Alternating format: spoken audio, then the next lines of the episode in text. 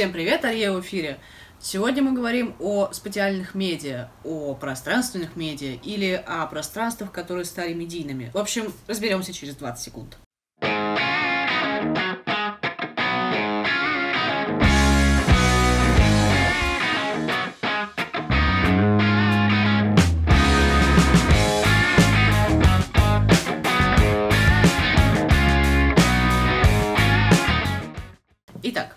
Раньше человек был привязан к проводам. Телефоны были проводными и присоединялись к телефонным, соответственно, сетям. Телевизоры включались в розетку, и от них нельзя было отойти. Компьютеры не работали без подключения к сети, ну и так далее. В общем, пространство привязывало человека к себе. Сегодня, благодаря развитию технологий, цифровой культуры и ла-ла-ла-ла, а, пространство больше не давляет над человеком, человек волен и свободен в любом месте, в любое время получать ту информацию, которая ему нужна. Компьютеры стали работать гораздо дольше без подзарядки. Более того, на уровне цифровых технологий мы можем телеприсутствовать в других локациях. Например, когда вы включаете Google карты и там а, включаете режим просмотра улиц, вы можете не физически, но тем не менее пройтись по удаленному пространству. Или при помощи приложений типа Вири вы можете наблюдать за жизнью животных, которые находятся в каком-то удаленном заповеднике в реальном времени. В общем, пространство больше не давлеет над человеком, и человек совершенно спокойно передвигается, получает, производит и воспроизводит контент благодаря цифровым устройствам. Однако такое расширение возможностей провоцирует ученых в том числе на очередное переосмысление медийности – то есть, если раньше мы говорили о медиа, то есть о радио, телевидении, кино, фотографии, потом внезапно появились новые медиа, и мы все стали говорить о новых медиа, что это такое, как оно работает, то пока мы говорили о новых медиа, появляются пространственные медиа, и, собственно, об этом идет у нас сегодня речь. Вспоминая Маршала Маклюина, вспомним, он говорил о том, что медиа — это расширение человека, это своего рода костыль, который, во-первых, усиливает человеческие возможности. Ну, скажем, если раньше книги физические объекты расширяли когнитивные способности человека в одной мере, то сегодня с развитием цифровых технологий мы, во-первых, не обязаны хранить огромные, буквально огромные архивы и библиотеки. Они у нас помещаются на совершенно крошечных устройствах, таким образом не загружая пространство. И кроме того, доступ к информации значительно ускорился, расширился. И ответ на тот же вопрос, который мы 10 лет назад могли искать в библиотеке, сегодня мы ищем в течение 5 секунд через Google. Ну и кроме того, медиа обуславливают сообщения, то есть имеется в виду, что то устройство, с помощью которого вы читаете книгу, смотрите фильм, так или иначе обуславливает ту информацию, которую вы получаете. Простой пример с излюбленным конфликтом между теми, кто читает бумажные книги и теми, кто читает цифровые книги. Одни говорят о том, что опыт чтения бумажной книги, он тактильный, он связан с ощущениями, ну и, кроме того, это совершенно прекрасная привычка, которая создает комфортный процесс чтения. Те, кто читает цифровые книги, настаивают на том, что это экологично, что это правильно, что это дешевле и так далее. Опираясь на идею Маклюина о цифровом костыле, а, и учитывая то, что мы уже сказали о том, что медиа перестают быть привязаны к пространству, мы можем сказать, что медийный костыль стал сопровождать человека практически везде. В метро мы можем смотреть э, сериалы с гаджета. Когда мы летим в самолете, мы, в принципе, совершенно спокойно можем смотреть кино э, собственного ноутбука. Мы можем читать в любом месте, мы можем задавать Google любые вопросы, даже если мы находимся в совершенно другой стране. Но кроме того, оказывается, что даже сами пространства, к которым мы больше не привязаны, становятся медийными. Вспомним, например, а, кейс с дополненной реальностью и практиками аннотирования пространств. Я уже снимала об этом видео, и оно появится сейчас в подсказках, но тем не менее коротко его перескажу. Дело в том, что благодаря технологиям дополненной реальности мы можем маркировать то или иное пространство и расширять его за счет цифровой информации. Наверняка вы на зданиях видели QR-коды, при наличии должной программы, если навести камеру телефона на этот QR-код, у вас появится дополнительная информация о том, кто построил здание, зачем, когда и так далее. Собственно, цифровая информация дополняет реальный мир. А также появляется огромное количество игр и приложений, которые взаимодействуют непосредственно с пространствами.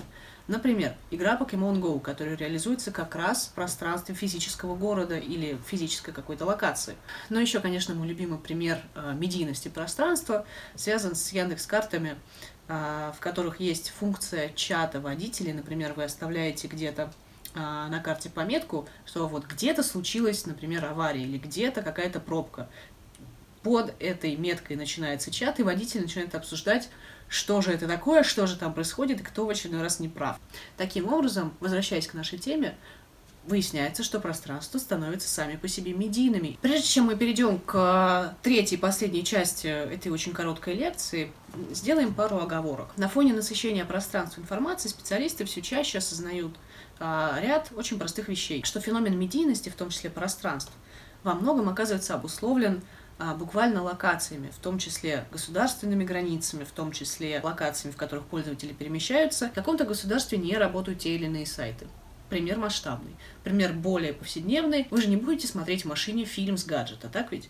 Но вы, скорее всего, сможете это сделать в метро. Или, например, на парах вы, скорее всего, не будете играть в Pokemon Go, но наверняка будете сидеть в Google Scholar и потреблять контент оттуда. Третий фактор, который все чаще беспокоит ученых, это то, что медийность перестала быть, ну скажем, удовольствием лишь для некоторых и приобрела совершенно глобальные, практически планетарные масштабы. И количество устройств, которые производятся, становится все выше, они становятся дешевле, их становится больше.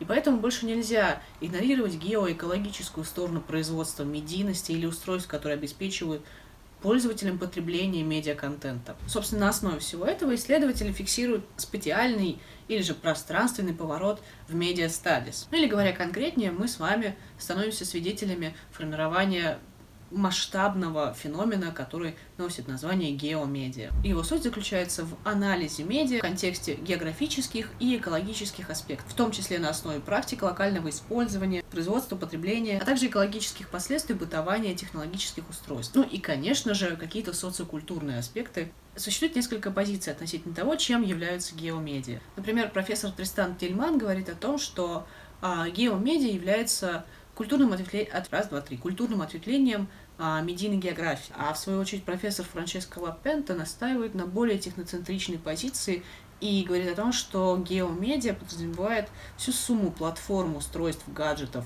соответствующие новые формы отношений и взаимоотношений пользователя с данными. Ну и, наконец, есть третья позиция, а, небезызвестного Скотта Макуайра, который формулирует определение геомедиа на основе ряда черт. Во-первых, геомедиа повсеместно. Во-вторых, они сиюминутные. То есть геомедиа — это такая ступень практически развития медиа, при которой реакция а, производителей контента и пользователей практически мгновенна. В-третьих, это локальная обусловленность, то есть практики потребления производства пространственных медиа или геомедиа варьируются в зависимости от конкретной локации. Ну и, наконец, это конвергентность, то есть смешение практик производства, воспроизводства а, контента и технологических устройств, а также смешение способов взаимоотношения контента и пользователя. По факту Скотт Маквайр выделяет формирование практически нового технологического режима. Однако все эти три интерпретации имеют одну общую черту. Полагается, что геомедиа, как э, медийный тип или, в принципе, пространственный поворот в исследованиях медиа, подразумевает связь определенных практик с технологическим контекстом пространства. Кроме того, важно понимать, что геомедиа как феномен — это не просто очередной виток истории развития медийных технологий. Это масштабный парадигмальный сдвиг, в котором сходятся воедино как дисциплины и практики, связанные с какими-то пространственными организациями,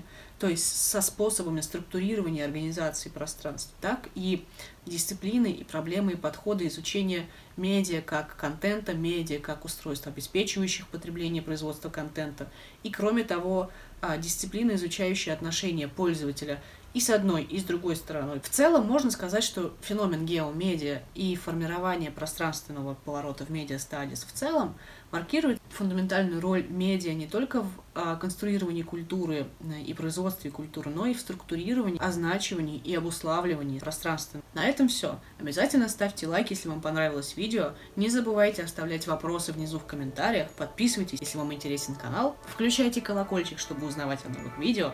И до очень-очень скорых встреч. Пока.